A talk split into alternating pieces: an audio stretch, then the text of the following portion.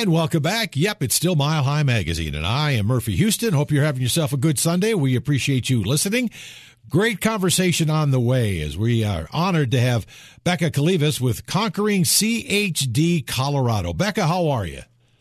I'm doing great. Murphy, how are you? Oh, doing fine. Glad to have you on Mile High Magazine. Uh, Becca and I were talking just briefly before we started talking here about, uh, never heard of Conquering CHD Colorado. So talk about that. What is your organization? Conquering CHD is a 501c3 nonprofit organization. We serve CHD families in Colorado, Wyoming, New Mexico, Montana, Utah, we are actually a state chapter of the national organization Conquering CHD. Boy, that's um, a, we were that's a lot of coverage. A lot of coverage.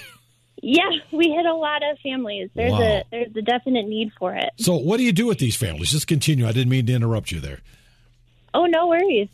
Uh, we exist to conquer the most common birth defect, which is congenital heart defects. Um, so, what we do with families is we hope to create visibility of CHD and empower everyone impacted by CHD across the lifespan. So, from prenatal diagnosis straight up to adulthood. Holy cow! Well, we'll talk about that. Maybe PB, or people don't understand exactly what is congenital heart defects. Is that inherited? Is it uh, some sort of a, a, a disease type situation you're born with? What is it?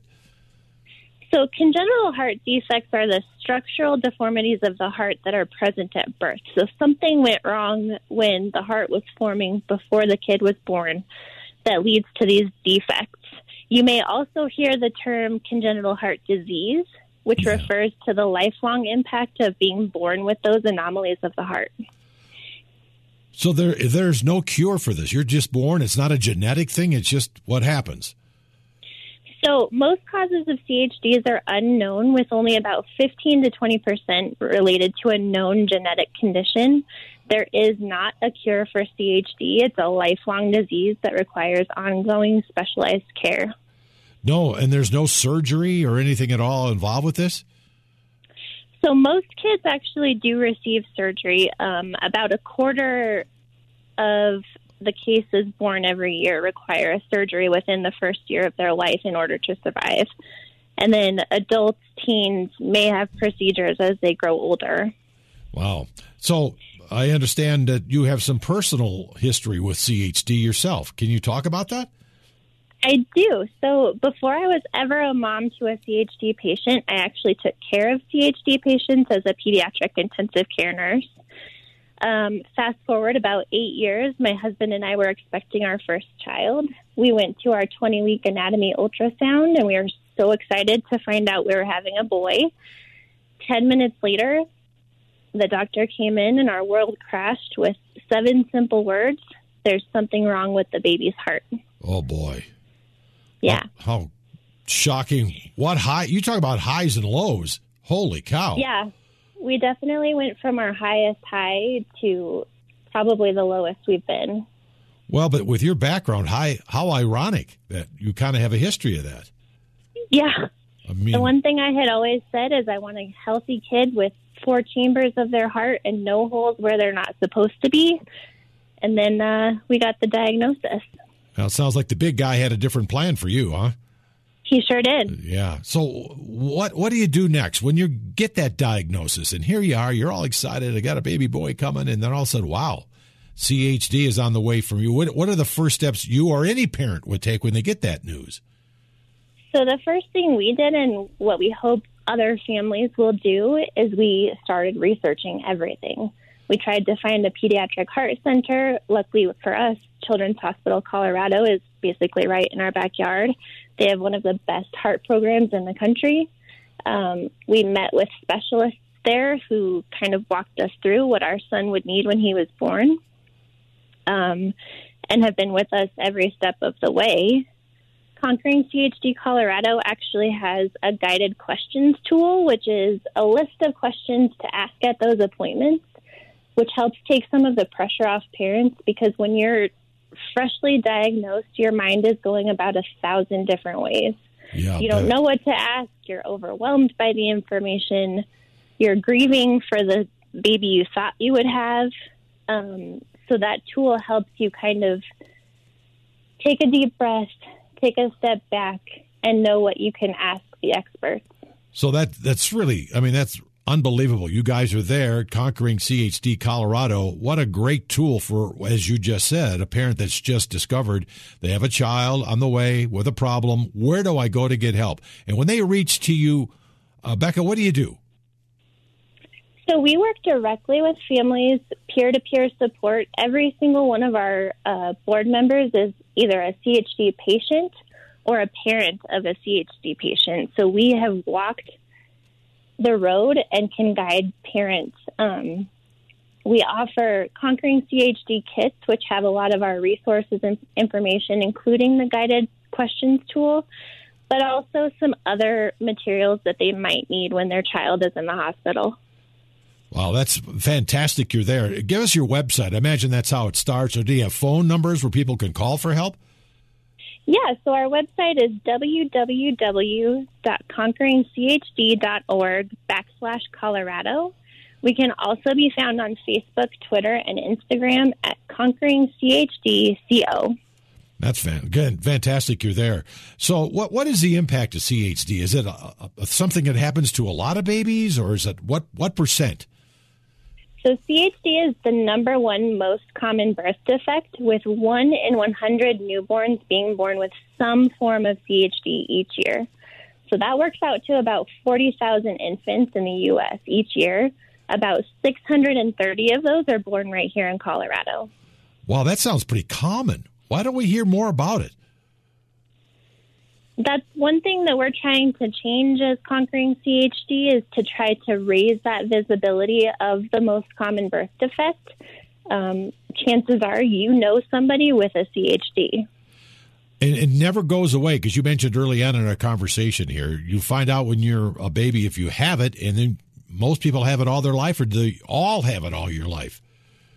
They all have it all their life. So it's a lifelong condition that is going to require ongoing specialized care in the form of annual cardiology visits, follow up tests. Um, some people have complications as they get older. Um, so it's a it's a lifelong disease for sure. Does it expect uh, affect your life expectancy? It can for some of the conditions. There are some that are less severe than others. My son has um, what's called hypoplastic left heart syndrome, a condition where he only has half of a functional heart. So for him, the life expectancy is like, likely lower than you or I would be. Wow, that's that's got to be tough to digest, isn't it? It definitely is. Luckily, um, they've made some huge strides through research and medical advancements. So kids 30 years ago wouldn't have made it necessarily as far, but because of these advancements, more and more people are living to adulthood with CHD. Oh my. And I can't imagine how does that change how you raise your child if you discover your child has CHD throughout their life? Can they play sports? Can they run and ride bikes with their buddies when they grow older? Does that all change for them? Uh, you know, we were told at one of our very first appointments that our son would be low energy, wouldn't be an Olympic athlete, probably would struggle keeping up with kids um, his age. We have seen absolutely none of that. um, he, we we keep looking for that low energy kid. He is full of energy. He just had his third open heart surgery in July you wouldn't know it just looking at him. He keeps up with his cousins. He runs. He jumps. He plays. Um, his doctor said, "Let him be a kid. Let, Let him be, be, a, normal kid." Yep. Best advice ever, right, Becca? We love it. We'll take it. Oh yeah, I'll sure. bet. We're talking with Becca Kalivas, who's with Conquering CHD Colorado, and uh, I guess it's everybody's different that has it. I suppose, right? Yes. Each story is unique. How old is your son? He is three and a half. He'll be four in July. Well, God bless him. He's out there just keeping up with the gang, right? He, he sure is. He keeps us on our toes. Like any three-year-old. exactly. Yep. Oh, that's great news.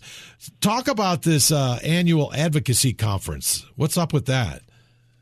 So, because we are the voice of the congenital heart community, one of our most important functions is advocacy. Each of us has a story that we have to tell, and these stories can make a huge impact when told the right way to the right people. So each year, Conquering CHD hosts the advocacy conference where patients and families, medical providers, etc., join together in Washington, D.C. to educate members of Congress about CHD and to advocate for crucial changes to CHD care, research, funding, and more. Our conference is actually virtual this year and starts on Monday, March 1st. Well, that's coming up pretty quick. It is. yeah.